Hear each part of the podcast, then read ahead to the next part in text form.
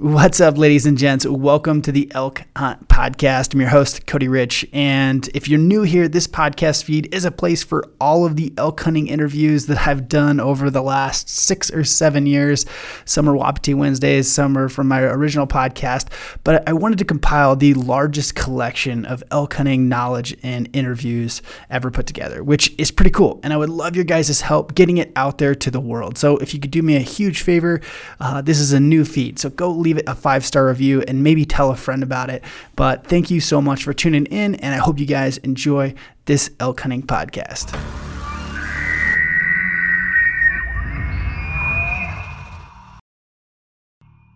Hi, buddy. Welcome to the podcast. Welcome to Wapiti Wednesday. How we doing, Chris? First time guest on the podcast. Yeah, man. Thanks for having me on. Doing pretty well. Glad to be here. And you, ca- you killed an elk this year, so I mean, I guess you can speak to elk hunting, right? I guess that makes me somewhat qualified. I guess if that's if that's the bar on your show, I'm good to go. the bar is not high. Obviously, we're talking. So yeah. Uh, so we're gonna do a podcast. I want to talk a little bit about rifle elk hunting. Um, and man, we had this conversation before the podcast, and I do feel like we spend a lot of time on this podcast talking about archery hunting uh, and bow hunting, and people get a little bit frustrated at that. But I think as most archery hunters tend to feel like elk or rifle hunting is easy, and it's not for sure. Um, there's things that are easier about archery hunting, and there's things that are not easier, obviously. Um, so we're gonna dive into that, but uh, give us a little bit of background. You grew up rifle elk hunting, but then ended up archery elk hunting for most of your career, you'd say. Yeah, my family's been uh, you know, running the backcountry haunts around Wyoming for four or five generations now on both sides. So I grew up in elk camp in the backcountry, you know, starting six, eight years old, you know, just helping around camp. Um, and it was all rifle elk hunting. Nobody in my family um, bow hunted. You know, I got kind of got the bow hunting bug in my late teens, early 20s, and then I picked up a rifle intermittently um, between you know then and um, the last couple years, but it's been pretty much archery focused. Um, you know, it's just kind of the next challenge. It's been a lot of fun. Kind of grew up with it, but it's been interesting. And then I kind of went through this evolution of you know starting out with a rifle, went to compound, and then last year, um, I guess a few years ago, and then I picked up a, a trad bow like the last three or four years, and I've been like hook, line, and sinker, drink the Kool Aid on the trad stuff the last couple years. And it was just kind of interesting. I mean, you get in that trad world and the compound world, and there's a lot of folks that don't give a lot of credit to to rifle hunting. You know, think it's easy. They think it's you know, a bunch of lazy fat guys, and that does happen for sure. But it's I still think it's it can be what you want to make it. You know. Yeah. Um, and depending on the unit, it can be just as challenging or way more so than rifle or than uh, archery hunting. So, yeah. um, but like a couple years ago, I had a two years ago, I had a really bad mountain bike accident, and I was laid up, broke a bunch of ribs, put a hole in my lung. I mean, I was buggered for the whole hunting season, and uh, shit, I mean, I couldn't even draw my bow. So I kind of had some preferences about crossbow, and I picked up a crossbow because that's all I could do. I didn't want to shoot a rifle, and I took a few white tail with a crossbow. And then this year, I was like, well, I'm going to challenge myself a little bit further. I'm going to build an AR. So I built an AR-10 on a 6.5 Creed Creedmoor this year, and went out and like really got focused on uh, rifle hunting again. And shit, I had a ton of fun, and like never felt guilty about anything I did. Um, got out, had a ton of great hunts, took some quality animals, had some great experiences. So I mean, you can be, you can be what you want to make it for sure. Yeah. Um, it's interesting because like I, I think I was similar. You know, I grew up rifle hunting. My cousins all bow hunted, so I picked up bow hunting. And my dad hated that. You know, he just thought, you know, very typical rifle hunter, like bow bow guys just wound stuff. And um, yeah, all my cousins actually started bow hunting elk, but they'd still rifle hunt for deer. Um, and he just thought that was the most ass backward thing. Um, but of course, I you know went against my dad and uh, with my cousins, and so I you know became archery and uh, the evolution. You know, only archery and thought that was the cool thing and and it makes you a much better hunter for sure but then it wasn't until later when some other friends had rifle tags, I was like, oh, I'll go along, you know, and just hang out. And it's like, man, rifle hunting's fun. Like it really is, and it is like you say, it, it is what you make it. Like it, you get out what you put in, and when you put in a pile of effort, there's not a lot of other people doing that for rifle. Um, and it's interesting because there's, it's like it seems like the guys got super hardcore for archery, but there's very few people that are that hardcore and put that much effort into a rifle hunt. Um, and so when I think when you see people that do, it's like oh man, they're really successful. They, you know, they got it figured out. Um, and it's fun. Like I do, I really like trying to find bulls in nasty weather, hanging out by themselves. Like that's totally different than. I mean, you you you like took my entire platform for this conversation. Like, I know. I, and in all honesty, though, I have friends that like, and I don't think that I'm any harder than a lot of guys. There's a there's a lot of badasses out there that will never you'll never see on Instagram. You'll never hear in a podcast, and that's usually by their own design. yeah, But um, you know, I like to hunt in shitty weather. Like I will save all my vacation. I don't care if it's a Monday or a Sunday. yeah, Like we have a storm coming in, check you later. 20 below, blizzard, out. But to go do that with a rifle and Yeah. just put eyes on tons of animals and have the whole mountain to yourself when it's 20 below and, and hunt these animals that are post rut, they're just different behaviors. You know, they're still kind of talking a little bit. So you mean you just you know, it, it just takes a lot more of a long game, I think, to hunt those bigger animals, you know, late like that. And uh um, you know, I didn't end up shooting an absolute monster this year. I shot a you know re- a respectable mature bull that I'm content with, but I saw a lot of good bulls, and you know it was a shit ton of fun. yeah. What is it about shitty weather that you enjoy so much? I'll be honest. This is first part is the hunting's great, but I I do like just having the mountain to myself. And there's something about sitting in a blizzard and like going in the I guess going in the morning at a trailhead and it's just shit. Trailhead's empty when you get there. And coming out two hours after dark and the trailhead's empty when you got there and you're still the only set of tracks on that trailhead. It makes me feel like a badass. I mean, that's just my ego talking. You know, Yeah, yeah. it's nice to be able to be like, dude, I have a little bit more than most folks. You yeah, know? yeah. No, that's Um, funny. Dude, that's I mean, like that's just- spot on.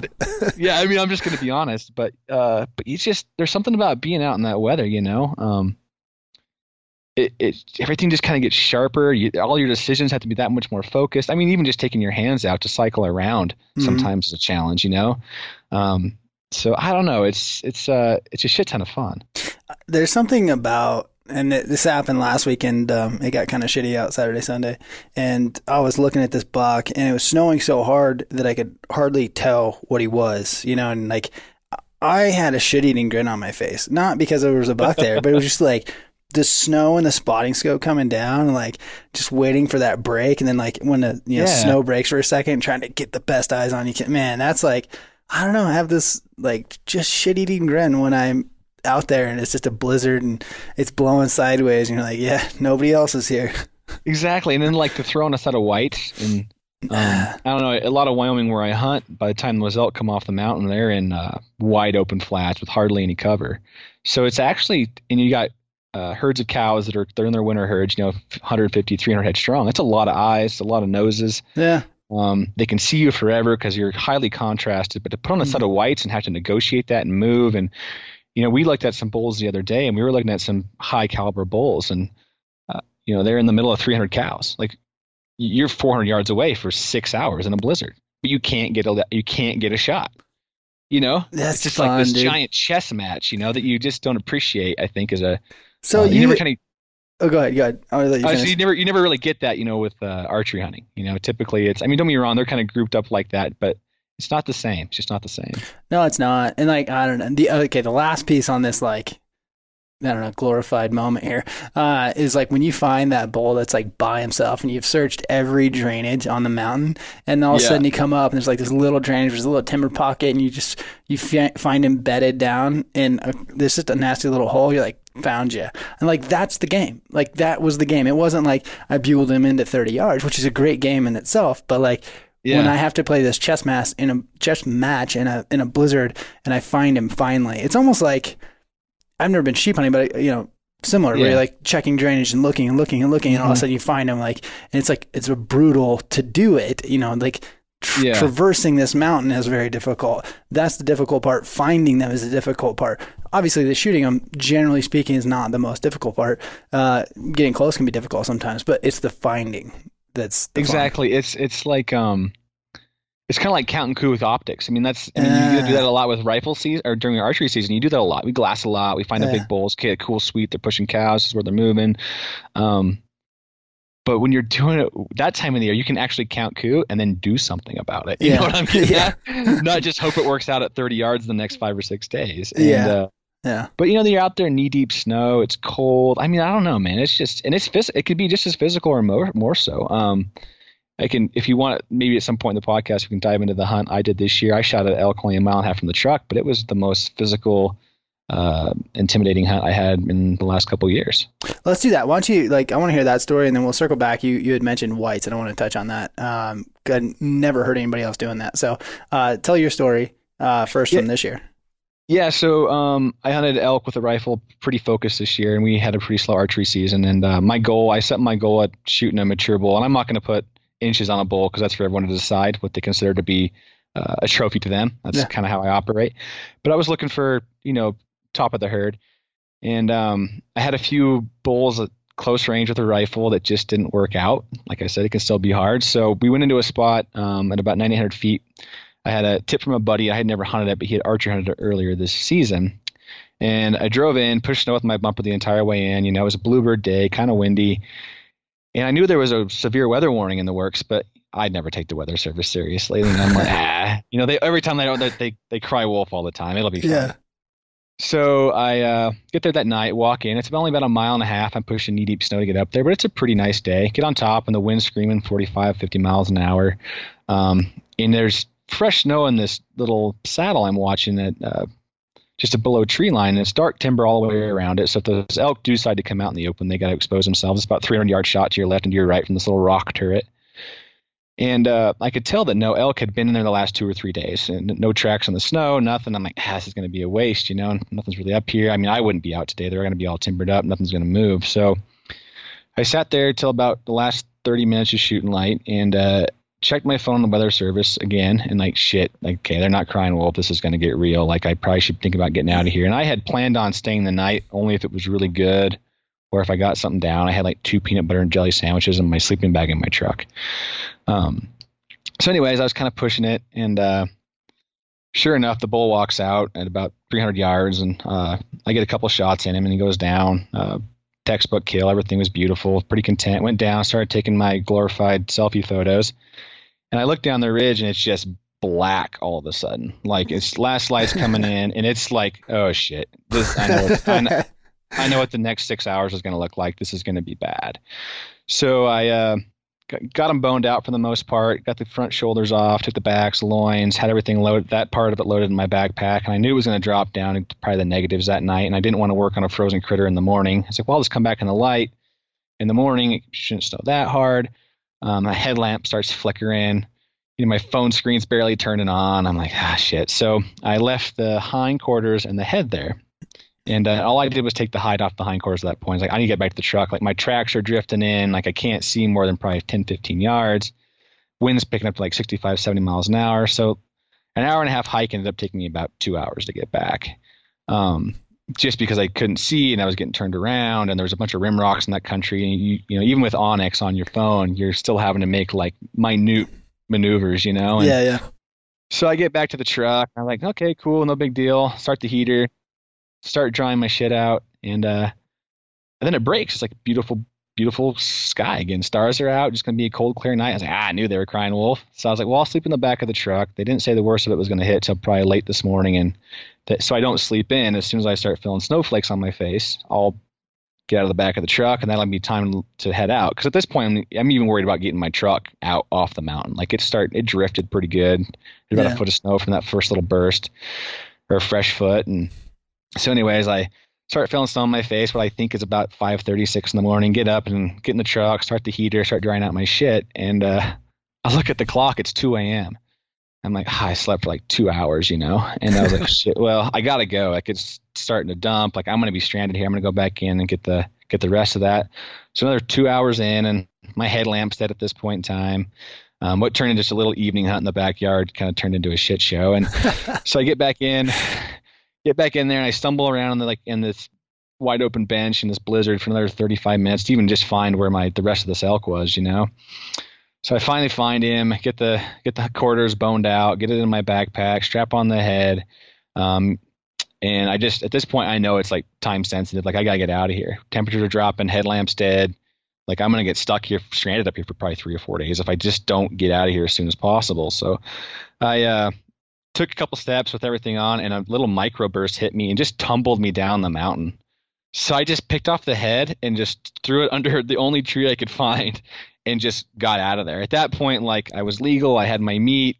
You know, I'm like I I don't want to live on two peanut butter and jelly sandwiches the next four days and get stranded. Yeah. Like I'm out of here. So I ended up hiking out. Same thing. Took me a couple hours to get out. And it's only a mile and a half, and it was you know not that far really, but took me some time to get out. And then I pushed snow uh, and four low, chained up the whole way out just to get back to the main highway. Got home about 6:30 in the morning. So we waited like another two or three days for the storm to break, and uh, we still can't get anything near it. So I'm gonna have to grab a snowmobile and go get that head here in the next probably couple days. So, uh, but you know, it's just that's a weather hunt, right? I mean, it, yeah. it turned this like just go up and shoot a, a, a, mature bull elk off the mountain into like a yeah. Like a little mini adventure you know like, oh dude that's totally it. It's like it's like this adventure. You were saying that. I was like i was thinking of some of the exp- uh, experiences i've had. Like the shooting the elk was like a tenth of the story. And like getting out yeah. the snow getting stuck you know horse trailers like all this all this other junk that goes exactly. with it makes the whole story you know? Exactly. Exactly. You know and we i grew up hunting uh, that cody country and we get a, a migration late too. So mm-hmm. Man when you see the weather fly late you know you're going to be seeing bulls that you didn't see all august september or the first half of october yeah so i mean that's the other like reason like you start getting these jitters when you start rifle hunting late because like the pond is all of a sudden unsplashed again. You know, yeah, for sure. Everything's it's like it's like a reset switch. Yeah. Well, you had kind of mentioned uh, hunting storms, and Jane and I were doing a podcast the other day, and I, I was kind of giving my two cents on rifle season, and, and my advice was somewhere around like, you know, if I could hunt the scout the week before opening day, I would I would hunt you know, like say three days before opening day, and opening day would be my jam. And then after that, I would just chase storms. Like, what's your thought yes. on hunting storms? Like, ch- like you know, choosing a week to go hunting when it comes to rifle, like timing, all those things that that roll into you know, like when you choose a. It seems like when you choose a September hunt, you're like, oh well, I'm going to go the third week because the moon phase is good, and I think there's going to exactly. be less people. You know, how do you choose time during rifle season? How do you go about it?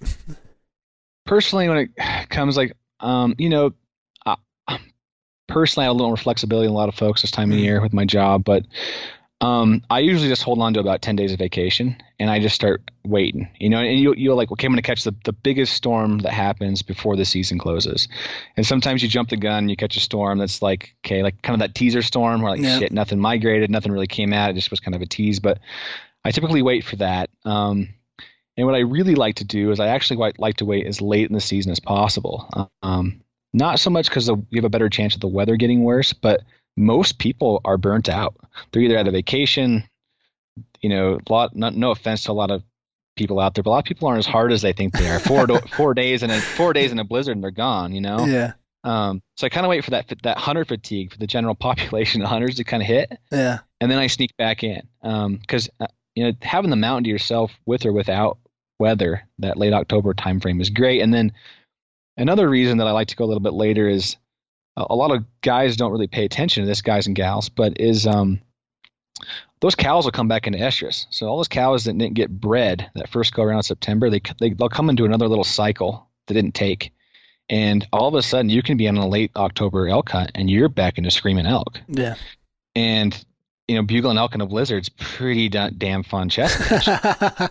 yeah, that changes the dynamic a little bit. Yeah, so that's that's kind of how I go about it. But you know, everywhere everywhere's got its own uh, solution, I should say. So yeah, and that's I mean for folks listening, like Wyoming, you got most of your guys' seasons end about the end of October, right? Uh, yeah, you have later seasons too, but yeah, we do. I'd say most of them end like that October twenty first time frame. Where I'm living now, we go all the way to November fifth. Um, and that, I think that has more to do with trying to catch some of the elk that actually end up down on some of the big private landowners that are more in that transition winter range. Yeah. Um, just so they can actually get some numbers knocked down for depredation on hayfields and whatnot. Yep, yep, yep. And that's kind of Montana's problem too. Is you get oh, you get a big move that goes from the backcountry to just private, and they kind of yep. they've learned where they can go and not get shot at. If you had a Montana tag, or I guess advice to people with Montana tags, rifle tags, you know, how do you how do you see it with the whole month of November? I I the whole month I think would be good. I mean, personally, I think I I think I actually think that um, I've guided some late season bull tag hunts, and uh, it's like that mid November time frame. We we really did the best, and I think the reason that was is um, it's a if you even early November, there's still those big groups of cows, and you can catch some of those mature bulls. But by like mid-November, those big mature bulls are by themselves. So if you see a big herd of elk, you almost just kind of look the opposite way, and, you, Yeah. you're glassing those little shitholes for like that. That you know, after a fresh storm, just glass and hillsides for that lone set of tracks Yep. okay, like if that bull's all by himself, or there's maybe only two bulls in that group. Um, okay, now we know we're go. We can focus on the area. We can go run down two mature bulls. Yeah. Um, but I, I, I think that I wish I could hunt the whole month of November. I've never drawn a late uh, elk tag, so no, and it's funny because like we were talking about using storms, and man, I, I I'm big on that. Like when you don't have anything else, even just like what you're talking about, looking at tracks, that's so underrated, you know, and understanding the timing of that. So if I hunt during the storm, that can be a great time to find bulls out moving. You know, Mhm. before, right before a storm, right after a storm, great time to find them moving. Two days after a storm, that's a great time to go look at a bunch of country and look for tracks and reading tracks and saying, okay, man, look, there's like you just said, there's two two looks like two lone bull tracks up in that basin.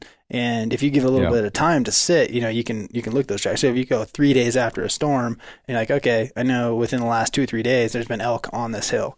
Uh, sometimes you know if you look right away, you don't see anything because it's still snowing. yeah. My my father and I went on a hunt this year, and uh, I mean, you're married, have kids. I mean, yeah. And I had told my wife, like, I hunt every weekend, and I usually take two consecutive weekends off, two weeks off, somewhere in the season, just to actually be a good, try to be a good person.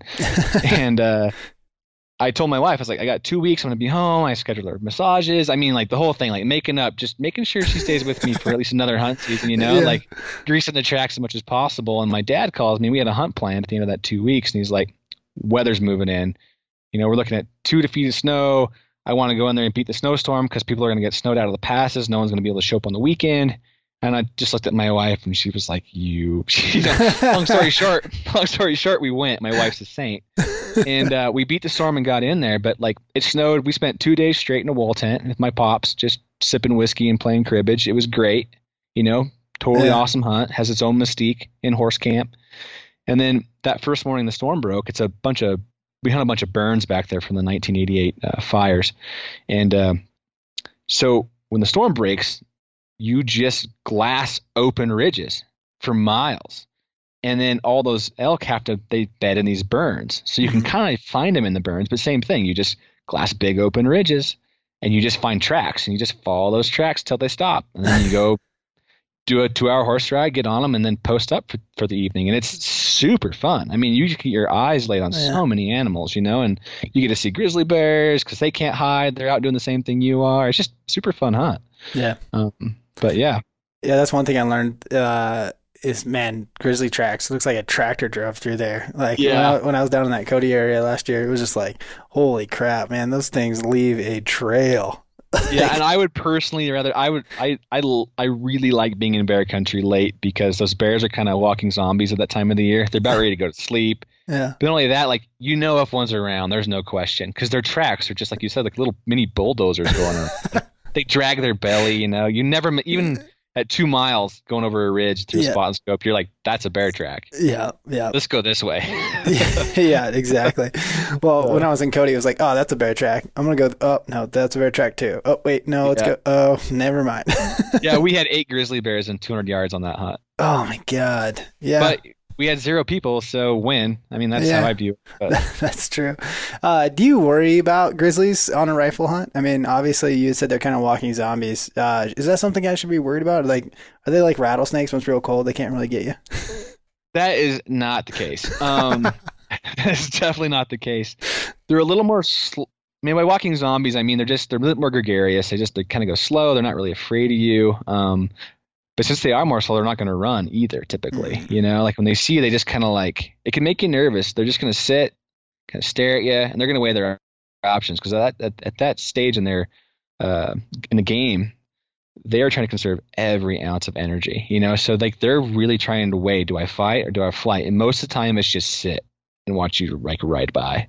Yeah. Um, but no, and like at that time of the year too, is um, I actually think that most of the issues I actually I know for a fact most issues I've had with grizzly bears, um, and kind of like serious run-ins and not just like cool experiences have been that later time frame in October. I think part of it is is they're They know they're getting ready to go to bed, so they're looking for every meal opportunity possible. Like they're they're looking at. I mean, every morsel counts at that point. Everything's a possible opportunity for a snack, and then um, not only that, they've seen hunters for the last probably month and a half, so they're yeah. Kind of have a little bit of habituation going on. Plus, they've been on two or three gut piles at least, I'm sure, from hunters, so they they kind of know what you're about, you know. So yeah. on that hunt, for example, you can break fresh tracks out of camp, you know, on foot or horse, come back in, and the next morning you're like, oh, I'm just gonna follow my tracks in the in the blizzard, the fog in the morning, and I'll go back to where I sat last night and watch those bulls. And like almost guaranteed, there's a set of bear tracks on your tracks because all they're doing is following you to where you went to see if that ends it in, the, in a gut pile. Oh, really? So they're kind of like leapfrogging you. Yeah. Uh, I know there's a guys that said that about Montana as far as just rifle season being like a dinner bell, and as soon as you shoot, you know, there's a bit grizzly bear showing up because he thinks that's a dinner bell. He thinks that's equals gut pile. Yeah, I, and I think it depends on where you hunt. I have I actually think there was some uh, research out of out of Montana that uh, put that more to more of an empirical test, and I think that did come out to be um, somewhat of a validated hypothesis that a lot of hunters have had for a lot of years.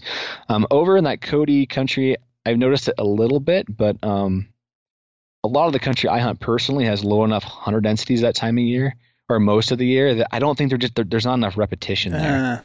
Uh, so um, they don't get as you know trained. I'm getting at like yeah they're just not as trained. They're just you yeah. know but the hunt that was I was referencing with my father is actually um, a little bit more has a little bit more pressure mm-hmm. typically mm-hmm. than where we hunt and uh, it gets a lot of a lot of focus in September and early October and there's an outfitter up there as well who is just putting protein on the ground every day. I mean, he fills he fills he fills a hundred a day at least for wow. twenty days. So wow. I mean, but they also don't get they also don't live very long up there if they're being ornery around people because I don't think the outfitter will deal with it. You know. Yeah, yeah. Um, if if a client's at risk, it's either the the state or someone's going to put it down. So, yeah, yeah. Unfortunately. Yeah. Um, you had kind of mentioned whites, and I have never. I mean, this is like okay, so whites is like what, a Tyvek suit or something. Guys will use it for goats. Guys will use it for Dall sheep. You're using it on elk, huh? Yeah, I use it on elk, and I I really use it on late cow elk hunts, especially cow elk hunts. Um, because typically we're in our because a lot of the cow elk hunts, you know, like you were saying earlier, a lot of those cows end up mm-hmm. like t- winter range, which tends to be a lot more uh, readily accessible by the general population. They see they get a lot mm-hmm. more pressure during rifle season. Um, that's where the most state management agencies really rely on them getting their bang for the buck for uh, keeping herds under check. Um, but when you have 150, 200 eyes on you yeah. in a bleach white flat with no cover, I mean, that's when I started really putting it together. Like, man, I can just, I can almost walk at you to 400 yards and then, you know, get low and kind of move and finish those next couple hundred yards. And um, but you had pretty started, good success with it. I've had great success with it. Really? Um, huh. I've had great success with it. The only thing you want to make sure you're careful of is, you know, the hunter orange still applies. Um, it's it's pretty easy to get like a, a big white over and just forget that you covered all your orange. Um, yeah and you sure. you will get a ticket, I'm sure. if they can find you, I guess. yeah. Screw you, I'll just lay down. Uh, yeah, exactly. exactly. Uh, man, that's glass, crazy. Glass my tracks right to me, I guess. Yeah. Dang it. Forgot about that one. Uh, that's awesome. Um, keys to success for you, and maybe um, I want to kind of go through some of your keys to success, and you've talked about a lot of it, a lot of them already. But like, what's your average day when you go rifle hunting look like? My average day is um i mean like most like most guys and gals i'm i'm usually up on the mountain well before first light usually because uh, i want to be i want to be in position to start glassing and start moving way before that sun ever touches snow because i think that we forget a lot that uh, elk and, and mule deer especially and they're just not dumb. I mean they're up on ridges and they'll get a bed to where they can get a great vantage point too because they know they can see better too. And um, really making sure you're in position and you're where you're already in cover or you're in topography before light first hits. And that can be kind of troubling sometimes because a lot of the times you're you're walking right through elk that time of year mm-hmm. just to get to where you want to sit. But um, you know if sun you're like oh there's elk right here and the sun comes up and you're yeah. 400 yards from 600 yards from a group of elk and you can't close any distance and they're bundled up, you're kind of already in a bad way. But um, typically that's what I do is super early. Um, I'll glass most of the day. Um, I don't push a lot of timber. I don't walk a lot. My grandpa is um, was kind of my mentor growing up, and um, you know, he always told me, you know, don't don't break sweat until you see elk, you know, and that's not always the case depending on where you're hunting, depending on whether there's a ton of timber or, a lot of topography or whatever. But um, winter hunting, it, it really lends itself to that to that mentality where you can just get on a high spot and sit all day. And you know, when it's cold, elk move all day. I think people forget that elk move a lot, especially that time of the year. Um, so like just sit. Um, but that's pretty much it. I usually sit till I usually sit all day till I see elk. So um, You, you kind of just run the same spot and and not checking different basins all day. I'll check different basins occasionally, especially if I'm looking for like the one, you know. Um, but I, I usually don't do it in a full in, in, one day. Like if I commit to a spot, usually I'll sit there for a full day, just because I never you just never know what's going to show up that time of year, especially after a big storm. I mean, you could just have sat there all day yesterday. A big storm hits, and an, an elk that was living at 9,000 feet is now down at 6,500 feet two Yeah. days later. And they show up. Um, they don't typically have to lay the land. They just showed up. They don't have any idea where the pressure is or isn't, and they just make mistakes. Mm. Um, so I'll usually do that. Like we are hunting the last couple of days over. Uh, my buddy's got a ranch he manages um, that I don't get to hunt, but I got to go play on it with him and help him. And but it's the same thing. Like we've been out in the same spot for four or five days in a row, and we're seeing different bulls every single day. And it, it gets boring. It's monotonous just to go to Yeah. that same spot and look at that same dumb tree every day. But like it, if you have the time, it pays off. You know, and I this is something I wanted to bring up too. When you asked me to come on today, is um, I know you do a lot of tips and tactics, but a lot of that's really relying on how much time you have. I mean, do you have like two days to get it done, or can you go sit for 14 days? They're, Man, they're just so completely true. different approaches. Yeah, I mean, if I have two days, like, yeah, okay, clear. We're gonna clear this, like clearing rooms, you know, clear Yeah. it, move, clear it, move, clear it, move. But um, you got you got five or six evenings to go out, and you've timed the weather, and you don't need to cover a ton of country. Yeah. Um, that's just that's my take on it personally. You know. And I, I like that, you know, utilizing the storms. Um, yeah, because you're right, man. They move so much, and it's totally different if like the the four days that you have and you chose already in this pre preset vacation. If it's if it's gonna be you know 45 and and sunny, but there's snow on the ground, or you know 15 degrees at night, they're not gonna move a whole lot. But those storms can get them pushed around, and so if you can choose those days, it's like Mhm. okay, I'm gonna have a storm for three days. Like let's just sit in one spot and see what what's migrating through. Yeah, and if you only have one or two days and you can be flexible on those days, um, what I typically do for cows actually is I'll sit and I'll wait for a storm just to pound for a week.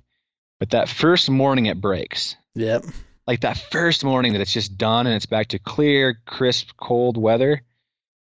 I, I would say I take 80% of my cow elk on that day.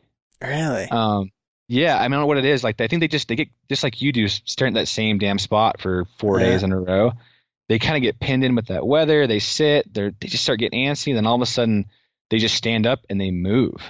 Um, and you'll see elk in places you didn't didn't see in the last four days. Like almost guaranteed, you'll see a new round of elk come in, assuming you're in an area that concentrates elk in the winter. You know. yeah. Um, but and I think that's a, a, a thing a lot of people do is or don't do is like that that day it breaks is better than the day it starts in my opinion. No, we had this conversation. Uh, Jade and I had this conversation about like I want to show up if I if I can't show up the day before the storm, I want to show up in the storm. So when it breaks, because like you said, the weatherman's always Exactly. wrong. Like you'd be like, oh, it's gonna it's gonna break on at ten on Tuesday. Like no, like that's a that's a guess at best. Exactly.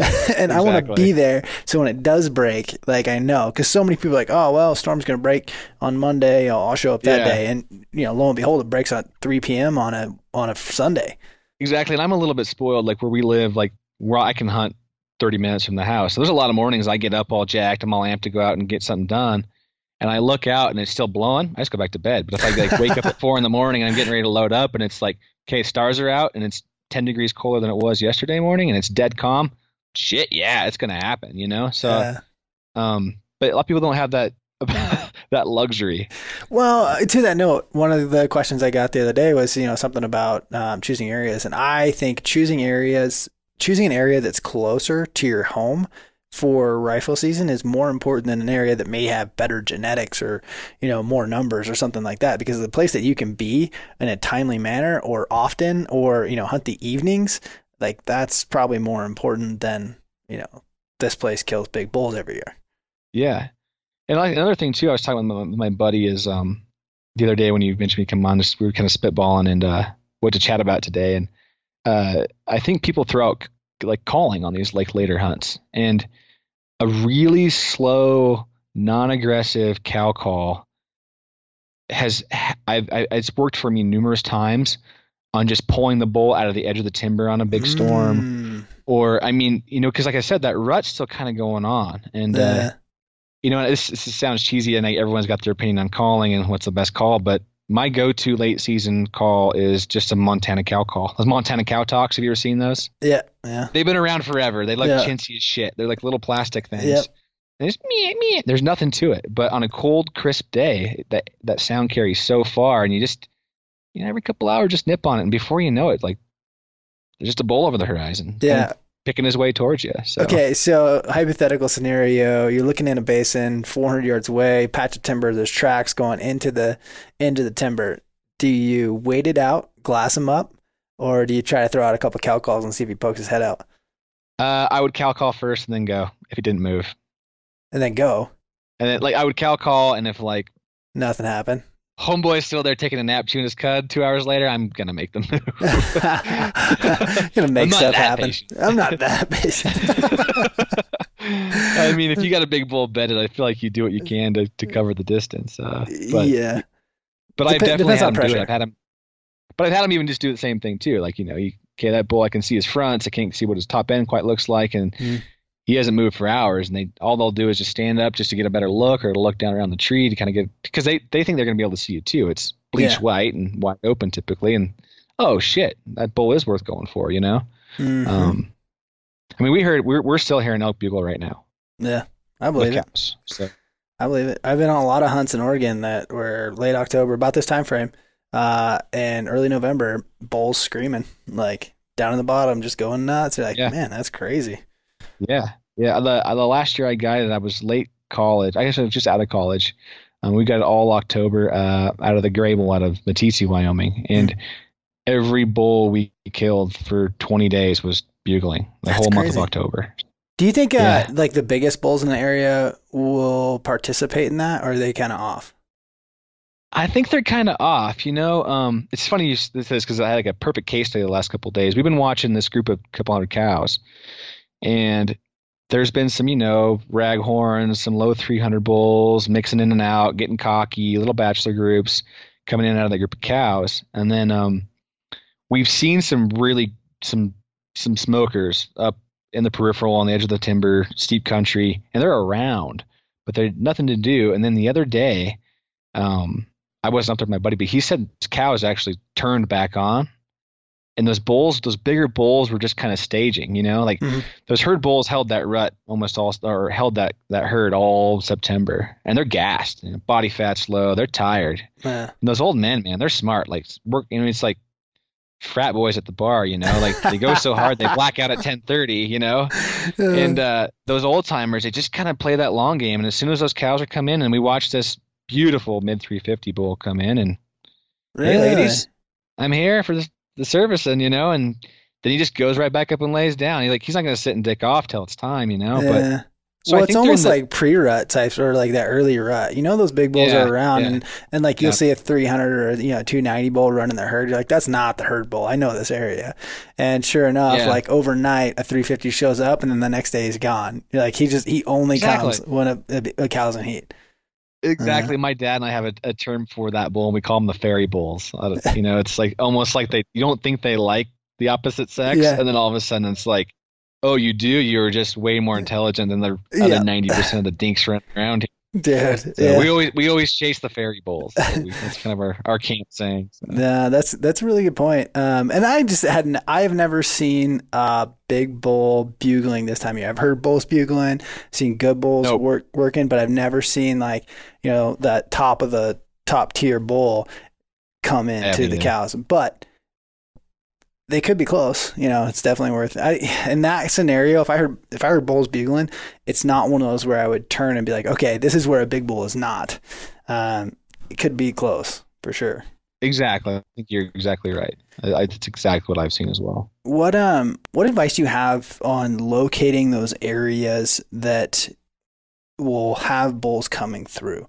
Um, it's easy to sit on a knob and be like, well, hopefully an elk comes through. But I think for most guys, if you don't know where to look for that spot, like you could just be sitting staring at snow uh, for three days. So you know, how do you know you're in the right spot that you think elk will move through?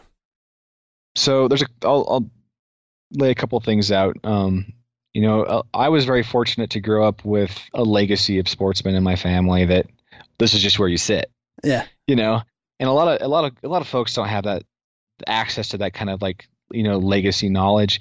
So what I tell guys is and gals is um, a lot of get, people get so worked up at looking at onX and just looking at aerial imagery. And I, I actually, when I'm looking, when I'm scouting winter stuff, I turn off all the aerial imagery. I only study topo. I'm looking for choke points. I'm looking for the fastest way for an animal to come out of the high country once those storms dump. And and and, and you can't really tell that by just looking at aerial imagery. I mean, you can find the meadows and where the dark timber is, but if you really study that and look at that kind of that micro topography, you know, those funnels and those choke points, and then find those hidden little benches that are protected from the elements that are in those tarp, you know, even if they're the size of a your living room, just a little relief in the topography on a steep hillside. Um, out of one of those funnels that comes off the face, those bigger bulls tend to bend, bent or uh, bed on those little. And you can't see them from anywhere Mm-hmm. They got these beautiful opens, but they almost always hold a mature bull, especially mm-hmm. if you can find those just above a herd of cows this time of year.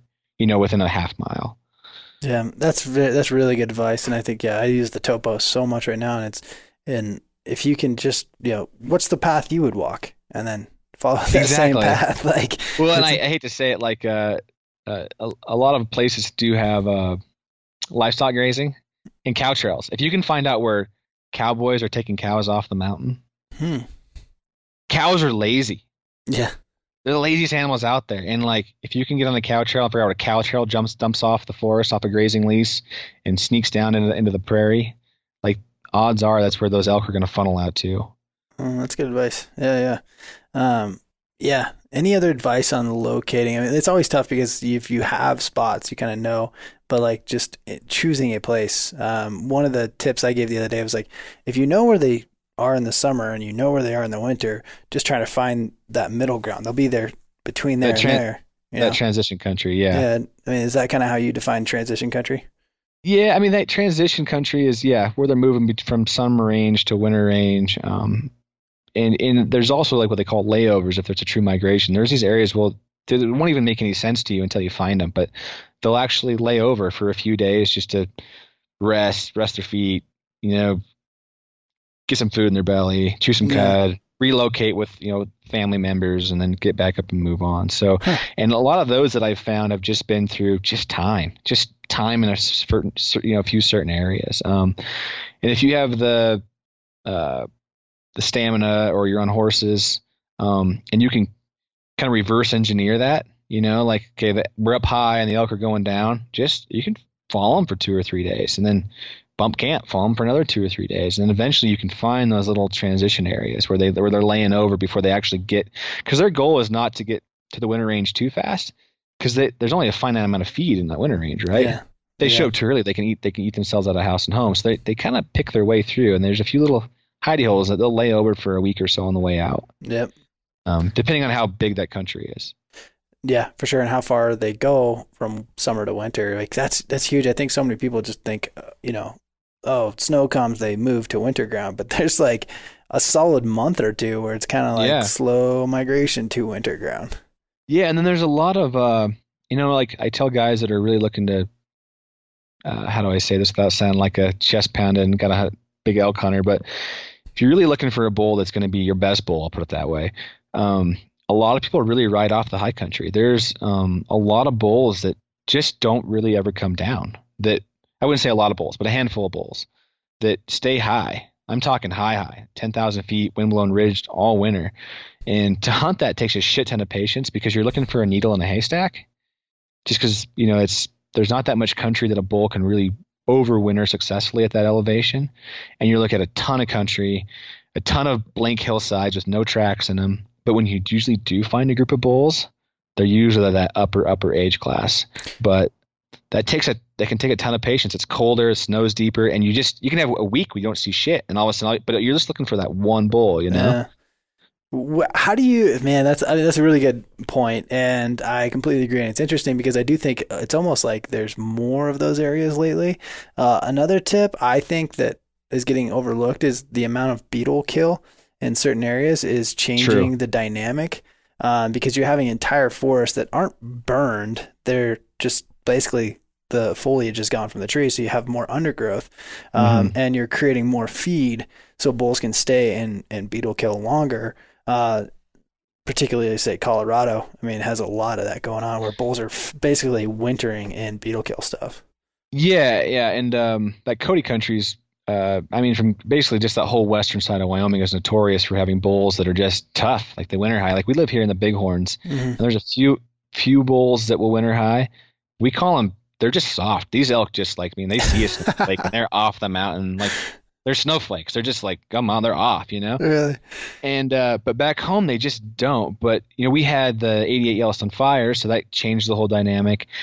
And then back to like looking at that topography, the we have a lot of high elevation ridges that that actually run from like contiguously from high elevation all the way to winter range. So they can kind of choose where they want to be on those ridges because um, there is some validity to the point you're making where elk will spend more time in beetle kill because it's more available forage. You know, they, they kind of feel safe in those uh, beetle kill forest. Um, they don't think you can see them, but you can. But Yeah. um, but it really comes down to snow depth. So, you know, elk don't want to dig through three or four foot of snow like a bison will to, to get to forage every day. But if you can find those high elevation wind blown ridges, you know, they may be covered in snow for three or four days, but the next major wind event, you have a, a mile long ridge, it's bare. And um, that's where we're finding those elk. And um, kind of that where I really started spending more time in the high country targeting those bigger bulls as I horn hunted for to subsidize my income for quite a bit out of college. And uh, we started going back late season, right where we were finding sheds during September in the high country. Uh, interesting. Like those bulls didn't like go all the way back down to 5,000 feet and then come all the way back up to 10,000 feet. Yep. You know, they just decided like, eh, we'll stay. Um, So it, I don't, I don't really think that works in a, a lot of the time to go back in September and be like, oh, there was a shed here. We're going to find this bull in September. But Mm, it may work to find a shed in the spring and go right back up there like November. yeah. Um, Well, it's interesting. Jaden made that um, same, uh, put those pieces together. I was trying to not give up any spots. Well, it's Jaden's spot, so who cares? uh, anyway, he, he was he was finding elk in like May and June, but then they were gone in September, and he basically was turning them up in uh, similar locations uh, during rifle season. So he's like, you know, man, it's almost like all the scouting I did in May and June is better for rifle than it was for bow. And I was like, Yep. yeah, that's interesting. You know, like like just like we said, where you're finding sheds, they'll they'll be back there. well, it's interesting because I know you do a lot of, you know, tips and tactics for, for folks listening to your show. And uh, it, there's like every area has every areas have their own nuance, you know. And I when I was kind of cutting my teeth, young male, trying to prove myself as this great white hunter for whatever that's whatever that's worth. I'm full of shit, but is uh, you know I grew up like I said back home hunting where my family took me and had a lot of success, and I'm like, okay, well, how good am I really? Can I adapt? Yeah, Can I go to a desert environment and figure it out and shoot one with a bow and then come back and dump one with a rifle and a, so I just started. I actually made a point to hunt different mountain ranges. Um, and different areas and different habitats just, just to really and that my the learning curve on that was like the amount of lessons you learn doing that it just gives you so many more tricks and Dude. tools to have in that toolbox right? I mean so then and that's my definition of someone i think is a, is a is a great hunter. Like it doesn't matter the weapon it doesn't matter the season it doesn't matter the time of year. You can drop them off blindfolded in three days they got it figured out because they've hunted enough situations that they can pull from their little grab bag and figure it out and get it done man. Um, I tell people all the time, like if you want to be a really good elk hunter, like don't focus on success. Focus on failure, because like you you travel all over and it sucks. Because I did the same thing. Like, I remember going into Mexico, striking out, and go, you know, all over and strike out and strike out and strike out. But then it's like Yeah. pretty soon it starts to come back together, and you're like, oh, now you're a well-rounded hunter. And there was like a lot of people that I that I grew up with or knew that would, man, they could crush it in that same unit. their entire life. But I think if you took them out of that unit, they'd be screwed. Yeah, I I don't want to say any names, but yeah, I hunt with I hunt with some guys that are. I mean, this isn't very PC, but I feel like this is a safe place. Killers. I mean, they're like, I mean, every year they they shoot something very impressive with a bow or a rifle, Yeah. and same thing, you know, and uh, they but they've hunted the same four drainages their entire life, and uh, not to say they're not adept, but you know, uh, Yeah. Challenge yourself a little bit, you know. Well, and I think uh, that's how I part of me part of how I came to rifle hunting to circle all the way to back is like you know I was thought bow hunting was so cool and that was the coolest way to do things, and then I circle back. I was like, man, rifle hunting is like this whole other thing, and that's kind of how I got into it. It's like it was so different, and there's certain challenges, and I think that's what still interests me about it today is like there's totally different challenges. they are totally different challenges, and like that's something. It's funny because I had a. It's funny how things just kind of crop up that are this ir- I, that are ironically. Today I had a buddy tell tell me he's been bow hunting for a few years. He started out trad, really super good guy, has some really good instinct, but a little overly idealistic, and uh, you know even compound hunting's like the cheaters. You know, I'm like, dude, you shot.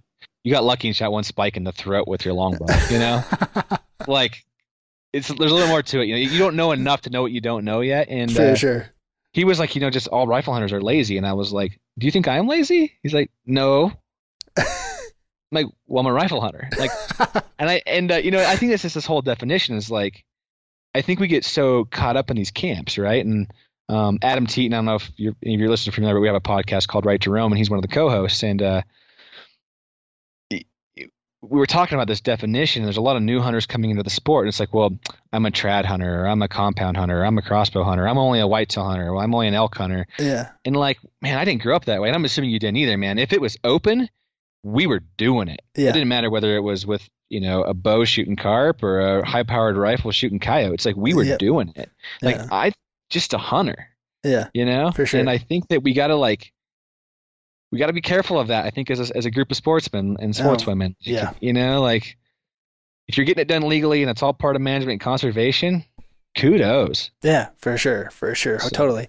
Um, yeah, I'm the same way. Like I, There was a time in my life where I got a little bit romantic about things, and I think that's one of the things I've learned.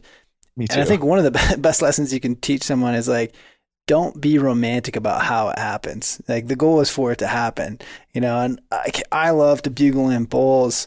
Like Oh, this yeah. year's a great example. Like I can poke fun of myself. Like I would love, I would love to bugle in big bulls and and you know shoot them solo hunter. Blah blah. I took a freaking nap and a big bull stumbled right in front of me and I shot it. Like I'm not too proud to say that's how it happened. You know, like I'm like, Yeah. wow, I've been hunting for. 20 plus years that's never you gotta happened. be honest with yourself, though, you know? yeah.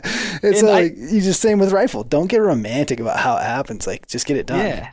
Well, and like I gotta come back to a couple things, but um, I I think that like even like this like these late rifle tags, these elk have been getting played with since September first. Yeah. Like, I mean, they're pressured. They're you know you know what I'm getting at. Like oh yeah. you know, and I have a friend who actually thinks it's easier to kill an elk with a bow than with a rifle. And he's he he feels he honestly feels that way. I Just don't because think I'm far up- off on that one. What's that? Depending on the tag, I don't think it's far off.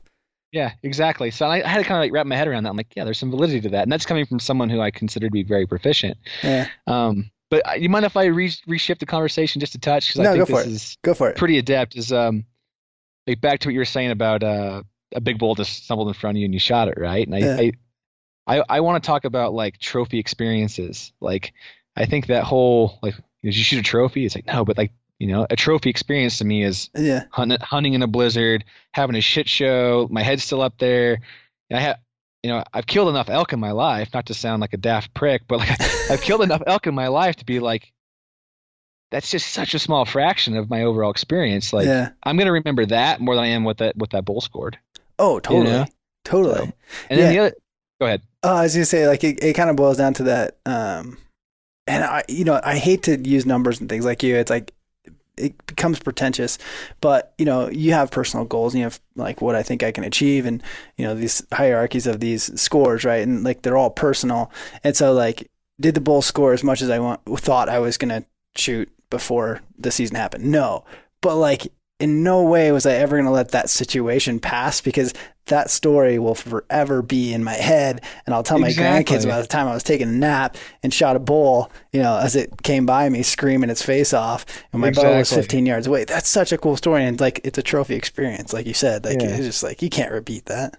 Well, I know we have a lot of I don't know. It's um, I mean you you have to play this game, and it was all new to me. I was one of those people like social media and podcasts. Who are all these dumb hunting celebrities that know their asshole from the you know from their elbow? And but you know, and, and there's this culture around what we do in this social media platform, and I think a lot of new hunters, a lot of people that are coming into this that didn't, didn't have the mentorship that we did, that I'm super grateful to have grown up with.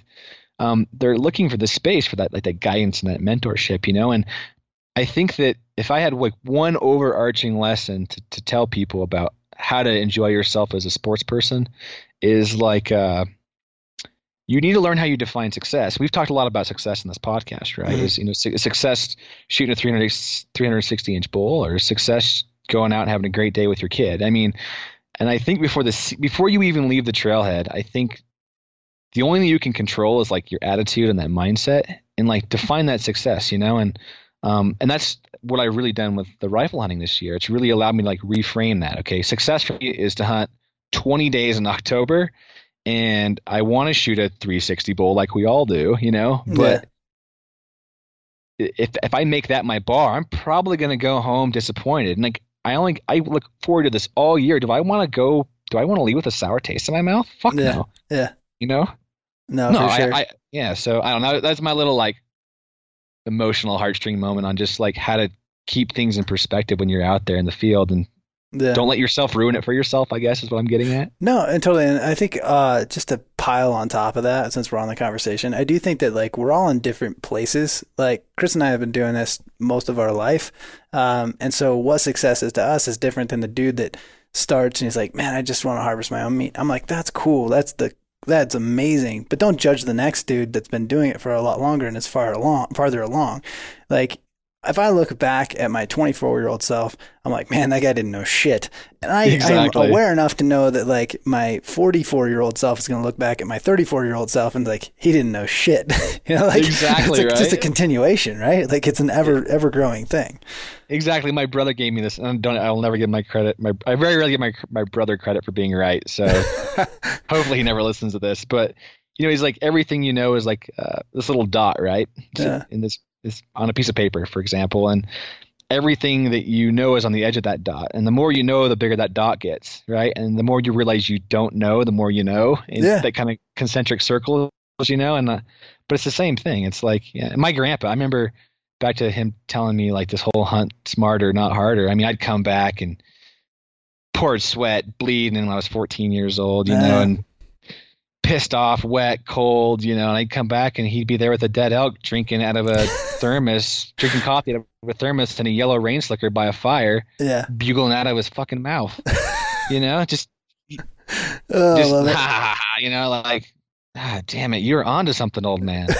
I mean, he shot the last elk. The last elk he ever shot. This is a this is a little family story for your listeners, but um, he's getting older up there, and he's kind of a legend in my neck of the woods. And uh, we in our family elk camp way in and woke up and it was a blizzard, shitty, mid October, cold, you know, and it was probably gonna be the last hunt he was ever probably gonna be able to make, you know, like backcountry hunt.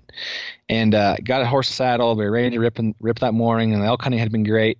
And he had one foot uh, in the stirrup and he gets down and take, starts taking his shit out of his saddlebags, and he looks at me and goes, I think today's a good day to be in camp. I think I'm gonna have a great day in camp. I'm just gonna stay. I'm like, well, Grandpa, you know, like you should probably go. Like it's probably your last trip in here. I don't want to say that, you know, but yeah. He looked at me like, boy, nah, go for it. You can be miserable all day. I'll be here in camp. So my dad and I went hunted all day. Didn't see shit. Wet, cold. Came back and uh, he's sitting in the tent eating brookies. Uh, out of a skillet off the off the wood burning stove, and he goes, "Hey, when you guys get a chance, go de- deal with that bull at the end of the meadow." What? That fucker sat in camp while he was eating brookies and pancakes and shot a 360 bull from the wall tent with an iron sight 30 six. Like that is the greatest did, story ever. What what did that old man pick up on that I never was attuned to? Did yeah. he just stop and like take his morning leak and see a set of bull tracks at the end of the meadow? Like I have no clue. But whatever it is, he didn't let me in on it, you know. just let me go be miserable. So I was Dude, like, I, like you said, you know, like 75 year old man out hunted me. Damn it. uh, yeah, but to be old and wise, you must be first young and stupid, right? true, true. Yeah, that makes me feel better at least. So oh, dude, that's awesome. That's probably the greatest elk hunting story ever. So, uh, dude, thank you so much. Uh, if anybody wants to hear more from uh, Chris, the Right to Roam podcast, the whole crew, awesome podcast. You guys do great. Uh, best place to catch that, just anywhere podcasts are. yeah, Where- for sure. Where, have they found this one? Go find Yeah, Right to sure. Roam. Um, and that's a weekly podcast. Um, we were doing weekly, and then hunting season hit, and we've gone down to bi-weekly. Like no one pays us, um, so Yeah. we just we do what feels right. So Yeah, no, I completely understand that. Hunting season is a pain in the ass. Yeah. Um, priorities. But I would say your priorities are right, so I, I won't argue with that. perfect. I'll, we'll take it. uh, Chris, thank you so much. What- What's uh, you want people to come follow you on Instagram as well, or do you Yeah, not- I'm just Chris Sheets on Instagram, and then we have Right to Run podcast on Instagram. Um, you know, we we're just genuine guys. We're all wildlife biologists that are just rednecks with degrees. So if you want to learn a bit a little bit about science and bullshit hunting, come find us. uh, I hope you take this in a positive way, but both you and Lee are like the best version of rednecks with or biologist rednecks, whatever you want to call it, um, that I've ever met. So like very down to earth people. Uh, for biologists, usually I don't get along with biologists, or like I can't communicate very well with them. So Yeah. I think we're on the same wavelength. I like it. I'm we're totally flattered. We'll take it anytime, Cody. All righty, Chris. Thank you so much. All right, thanks a lot. Take care. Alrighty, guys, thanks for tuning in to the Elk Hunt Podcast. If you love elk hunting content, tips and tactics, all that jazz, then go leave this podcast a review wherever you listen to podcasts at. Much appreciated. And if you're interested, go check out our Elk Hunt 201 course. It's a four step system for doubling your success. It's a great resource and it's going to make you a better hunter. I guarantee that, or we'll refund your money. Uh, if you don't get anything out of it, if you don't get $30 out of it, then we'll definitely refund your money. So go check it out. Link in the show notes.